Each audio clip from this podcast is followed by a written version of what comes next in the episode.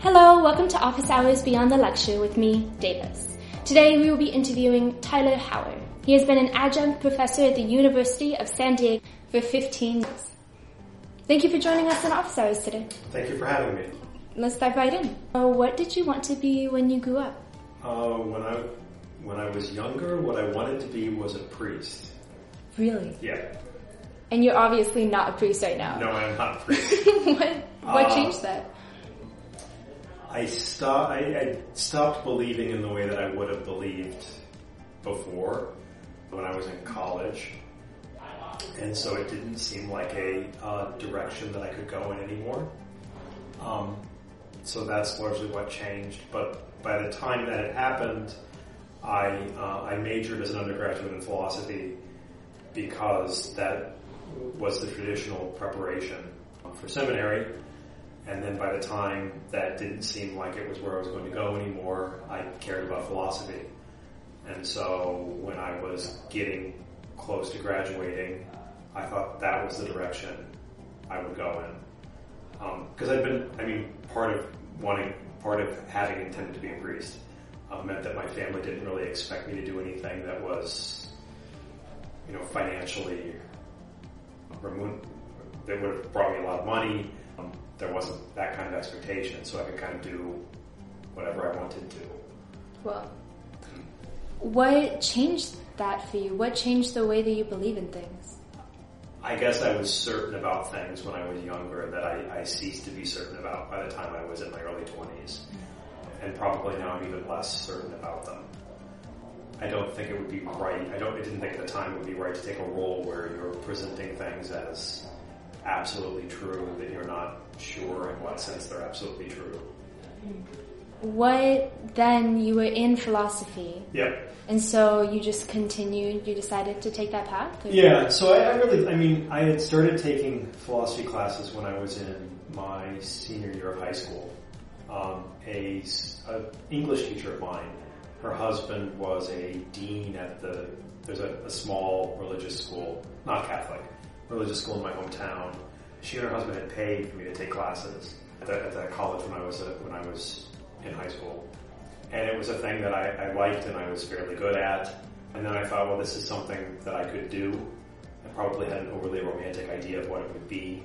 So my senior year in college, I applied to grad school. I applied to only 4 places. The 4 places that I applied were pretty much all top ranked. I got into 0 of them. So the next year, the year after college, I had connections, various religious connections, because I'd been thinking about priesthood. And I ended up spending a year doing volunteer work with a soup kitchen and clinic for the homeless in Milwaukee. And then during that time, I also applied to grad school again. I applied to more places, and that time I got in. What made you want to go to grad school? A lot of the things that people would tend to do with philosophy didn't much interest me. So the law didn't at the time really interest me. There was nothing else I really cared that deeply about. So there was a thing that I liked a lot, and I thought, I might as well do this. Makes sense. Yeah, it seemed to make sense at the time. Are you happy that you did that? I'm not much of a philosopher. I'm not much of a scholar. But I like teaching. I like teaching a lot more than I ever thought I would. And so I'm pretty much happy in the ways that I've lucked into things. Mm. Do you feel like you had a path and it was totally dismantled? I think probably my path has been dismantled a few times. Really? What were those dismantlings? Well, so there's one in sort of not entering the priesthood. That's one kind of dismantling. I ended up falling in love in grad school. I ended up in San Diego because I followed my partner, who teaches at State, not in philosophy. I don't know, in a lot of ways I think we have, or at least I did, you have ideas of what your life's going to look like when you're 19 or 20, or 22 or 25, and it often ends up looking a lot different, and sometimes it's surprising in good ways. Sometimes I'd like to tell the 25-year-old, it's not going to look like what you think it is, but it's going to be okay. That's good advice. What are your passions right now? I've always had a hard time identifying things that count as passions. I think it's probably partly the way just I think about the world. There are lots of things I like to read about a lot. There are some things that I've cared about, like failed projects from graduate school that I still worry about, questions in philosophy of mind, for instance. I don't know, I flip from one thing that I care deeply about to another, and I don't know whether I identify any of them as exactly passions. I care a lot about questions in ethics. I've been caring a lot recently, or thinking a lot recently, about questions about identity in all kinds of ways.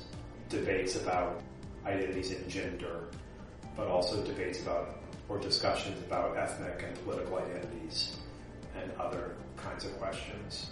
How is that tied into your philosophical teaching right now? Well, the ethical part is tied into philosophical. I mean, I teach ethics, so that's partly tied into that. The other stuff is tied into concerns. So my major project in graduate school, which ended up not really going anywhere, was about theories of concepts and categories in philosophy of mind. There's a view that goes all the way back to the Middle Ages that kind of has an idea that a lot of the concepts and categories that we have are ones that we impose on the world rather than actually being in the world. So that one way to think about this is that we see hard lines between categories, that everything is either A or not A, and maybe those categories aren't in the world but in us. And I think there are connections between that and some of the ways that we think about identity, in some of the ways that we construct identities, for instance, where the identities end up being really important because they matter politically, but they might not really be there in the world. Like socially constructed. Socially constructed. But just because something, I mean, people say this, but just because something's socially constructed doesn't mean it doesn't matter, because it can have deep, important effects. More being uncertain about a bunch of things, including uncertain about what I can or cannot know. That makes sense. Yeah, maybe it does. I'm not sure. What made you start teaching? Well, you have to make a living.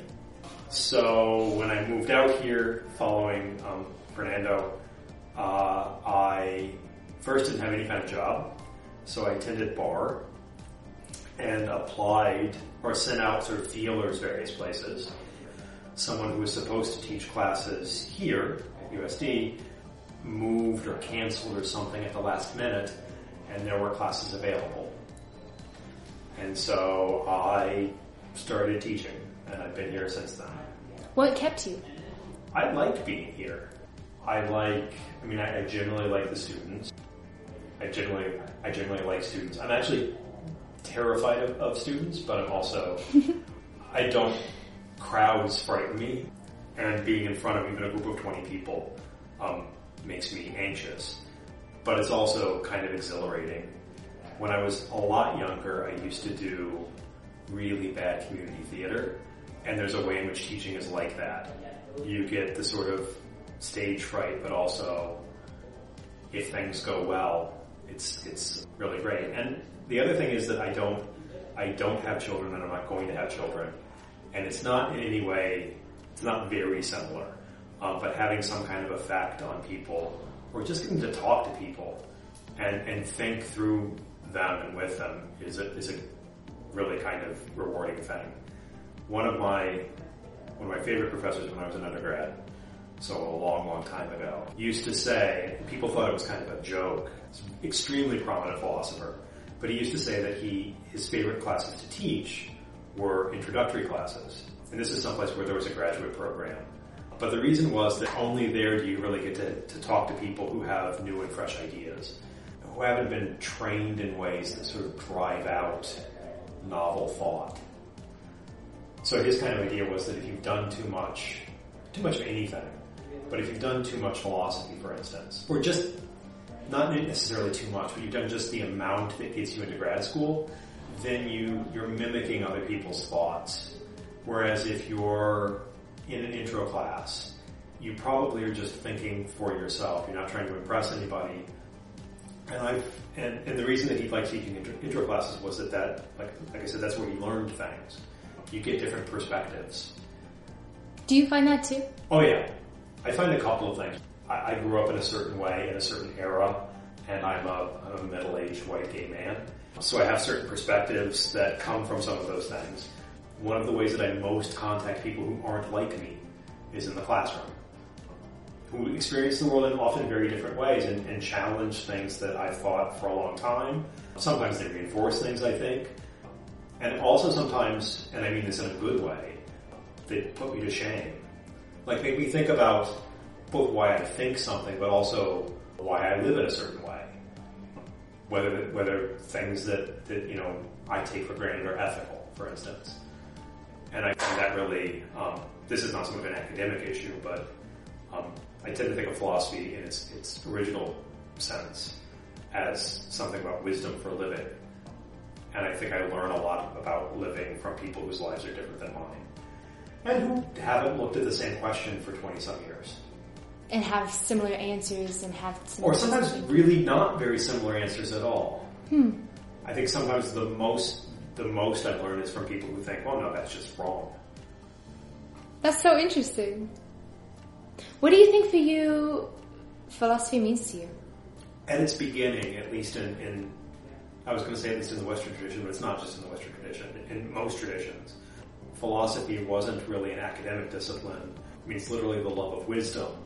But the idea was supposed to be that you learn something about how to live. But for me, it means something about figuring out how to live in a way that is better reasoned. That's what it means to me more than anything, though. Not necessarily the most abstract theories, though some of them are really interesting, but more how it is a tool for living, or a science for living, and living better. But I do really, I mean, it sounds cliched, but I do, every semester I learn from students. And I do in every one of my classes. What are some misconceptions you had coming into being a professor? I don't think I ever thought about how much grading there was. And how deeply unpleasant that is. Mm. I think I had a kind of romantic idea of what teaching at college would be like. But when I was younger, I was very much kind of an Anglophile, and I read a lot of mid-20th century English novels. A lot of them set at places like Oxford and Cambridge, which give you this kind of very rarefied and romantic image of what universities are like. And there's just a lot more grading. I'm just gonna say that. How about being a philosopher? I don't know. I think when I was younger, I probably thought that I would regain certainty in some ways. And I'm just less certain about almost everything than I ever was before. Which is one thing that I actually, this is a philosophical struggle, I guess. How to connect uncertainty with action in the world. So how to connect not being sure what's true in certain cases with having some kind of moral or political judgments. Small political judgments, not partisan ones. How you ground commitments when you think that most things are things we can't be certain about. How have you found that you're able to do that? Nah, I'm not sure. I do have ethical and political commitments. I don't always know how to ground those. And one thing I've been thinking about recently is a kind of danger in having conclusions, and we look for premises to support them, rather than going from what we have evidence of to some kind of conclusion. I think a lot of ethical and political thought works that way. I want this to be okay. How can I justify it being okay? Rather than, here's what I know, what does it lead me to think that I ought to do, or ought to support? When you're an undergrad, or when you're in grad school and in philosophy, what you think is that you'll be the next famous whoever. Mm-hmm. Aristotle, I mean, yeah, or more contemporary ones who are famous only to philosophers. I mean, being the most famous philosopher is sort of like being the fastest turtle. no one's going to know who you are. But, you know, some people are really good at those kinds of things. I'm an okay teacher. So that's a kind of struggle, figuring out what you're good at and learning to accept what you're good at as being kind of okay. Mm. Are there ways that you are pushing yourself, or are you feeling comfortable and good and strong in this position? No, I mean, I'm very comfortable in the position that I'm in. I like to tell myself occasionally that Kant, who's an important modern philosopher, but modern philosophy ends for philosophers in about 1800. Everything else after that is something else. Kant never did any really, well, he didn't do his famous work until he was 50. So I keep telling myself I've got 4 more years. Nice. Yeah. And then you have to write a beautiful long. Yeah. 3 huge books. I'm gonna be waiting. Unbelievably bad prose to change all philosophy, or probably not.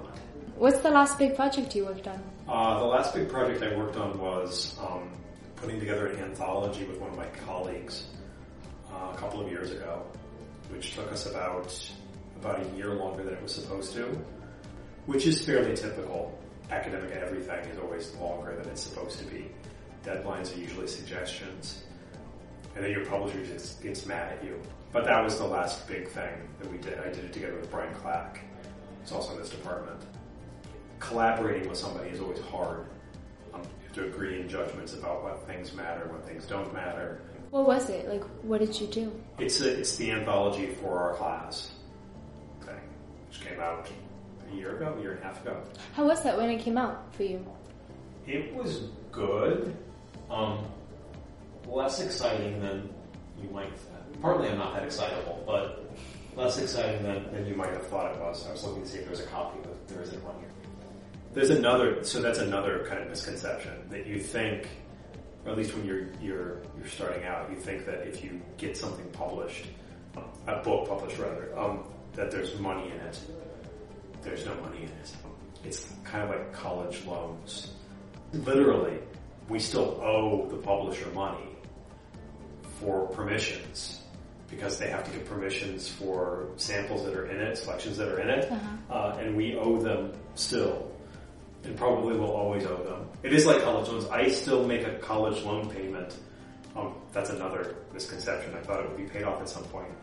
It gets paid off when I'm 47, I think.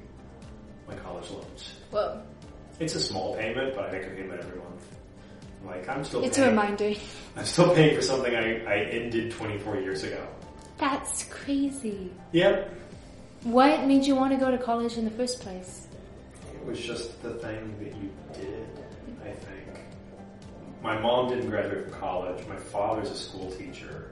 And it wasn't, I mean, it's not that everyone in my family did go to college, but it just seemed like the only route, probably.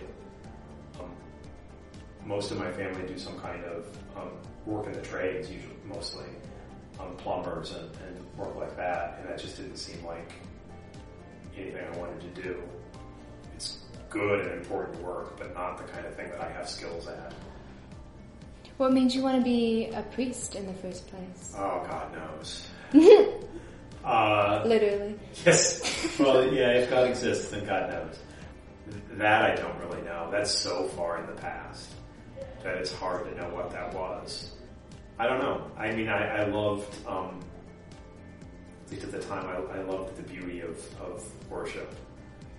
Yes, it seemed like a role that might fit me, and I thought I was very certain about the existence of God and the nature of God, but I think that's what it is.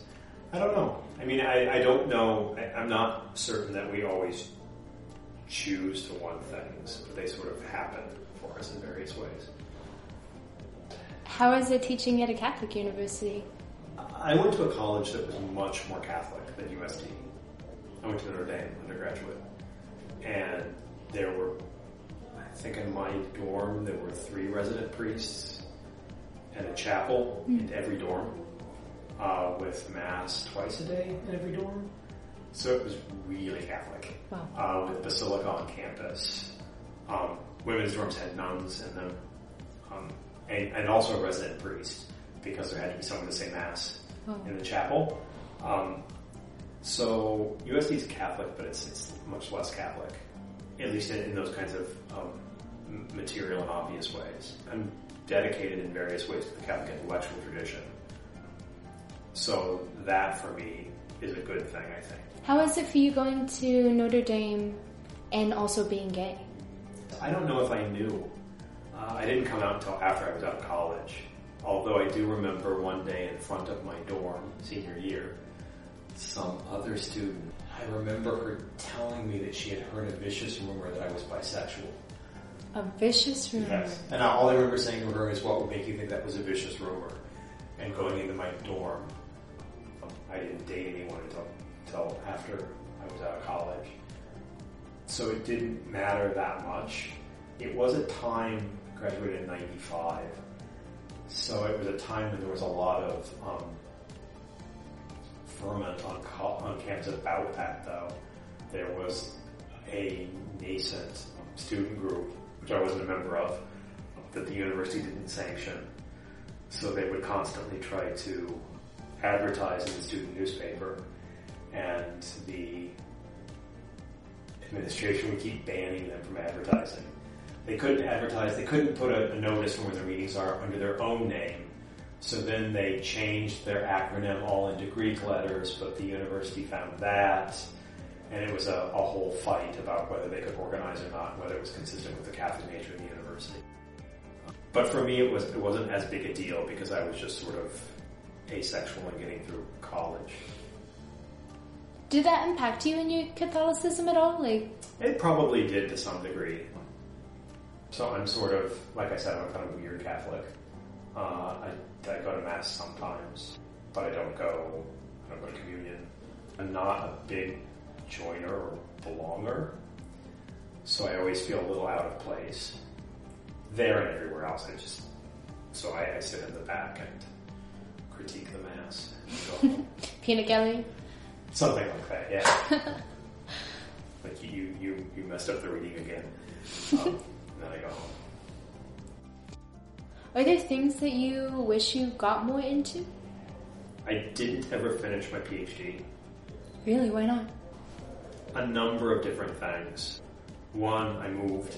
So my partner got a job out here, and then I moved to follow him. I just didn't have the drive to finish. And I wish I would have. Though part of what happened was I lost a lot of interest in the project that I was working on, which is a thing that happens sometimes, that you think that there's an important question that needs to be answered, and then you decide that's not really an interesting question at all. And it's hard then to finish thinking about the question that you don't think matters very much. So that, I wish I would have done. It sits in my garage. An almost complete draft. But almost complete. That's the most important. No, it's not at all. Oh, the almost. Yes. The almost is, yes. He's almost alive. So that, I guess, I would have done. What does your typical day look like? If it's here, so I teach 3 days a week, and my typical day here is that I get here by about 8. I have an hour to look over my lecture notes, take care of emails that need to be answered. I teach four classes every semester. So I teach 3 in a row, have an office hour, and teach a 4th one. Then usually I go home, I do grading, the bane of my existence. That's Monday, Wednesday, Friday. Tuesdays and Thursdays I'm home working on lectures and grading. The rest of my time is spent reading various things. So I'm reading a not that recent book about questions of identity by Kwame Apaya, called The Lies That Bind. That's the other thing I do. And then walk the dogs. You have 2 dogs, right? Yes. What are their names? Dio and Kobe. That's cute. Or Diogenes and Coburg. You're a philosopher. Diogenes is named after a philosopher. Coburg is just because we're stupid. Yes, we have two dogs. Did you ever, you never thought you would end up here? As a philosopher, or as a teaching philosophy at the University of San Diego? No, I never thought, I'm from the Midwest, and I think probably when I was growing up, I thought I would live all of my life in the Midwest. I'm from a medium-sized town in Indiana. I didn't think I would stay there, but I thought I would be somewhere, you know, maybe as far away as Chicago, but not any further than that. I would have never thought, I had every conception of California that Midwesterners have. What are the conceptions? It's all kind of vapid. Mm-hmm. It's just a stupid, overly liberal state where everything's sort of crazy. Have you found that to be true? No. But also I've changed a lot since I was 22. Mm-hmm. I like San Diego. One thing that took us a while after we moved here to start getting into was, one kind of problem with San Diego is that it's really nice. So it can be hard to do things that are cultural. Like, you just want to go to the beach or hang out in the backyard and enjoy the weather and not do things like, you know, explore the music scene or theater or those kinds of things. But no, I never thought I would be here at this university, or I did think by the time I was in my late or my mid-20s that I would be teaching, but I didn't think in California. What are some things that you would tell students that are graduating right now?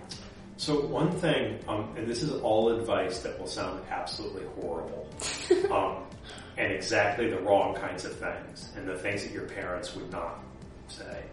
But one thing I would say is, if you have opportunities to do outlandish things or interesting things, you should take those while you're young.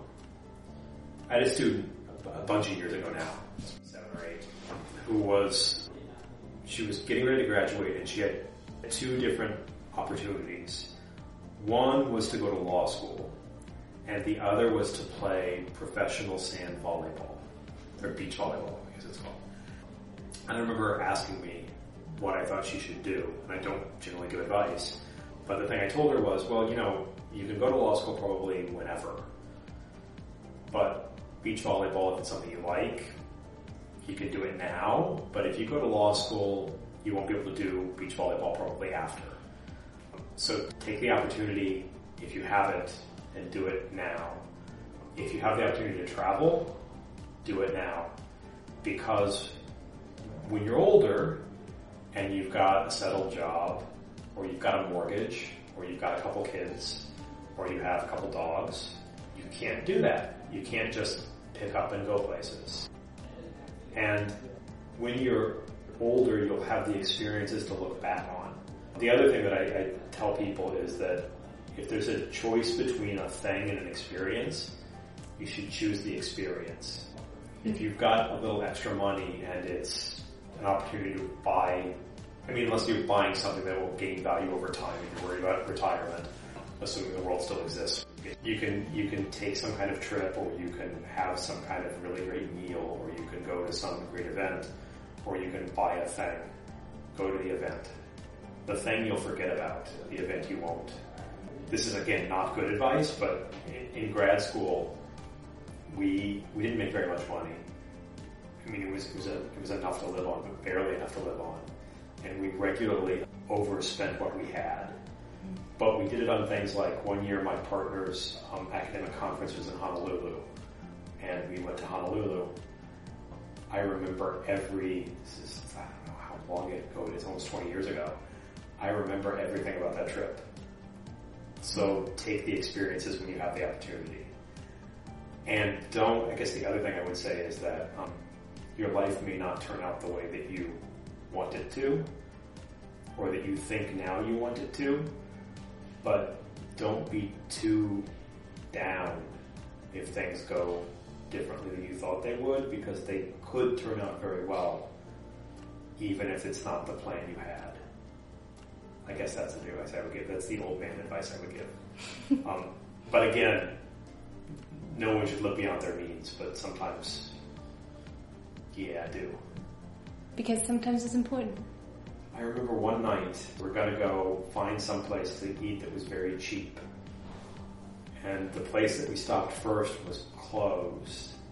And then we just got more and more frustrated and ended up eating at the most expensive restaurant in like a 3-mile radius. And it was very expensive. That was a good meal. It's a very good meal. And you remember that moment. And I remember that moment. Don't do that, but do take opportunities if they arise. Because the opportunities don't come back around. That's really good advice. But the pair of shoes that you want, they'll be around. They'll be scuffed up and happy you.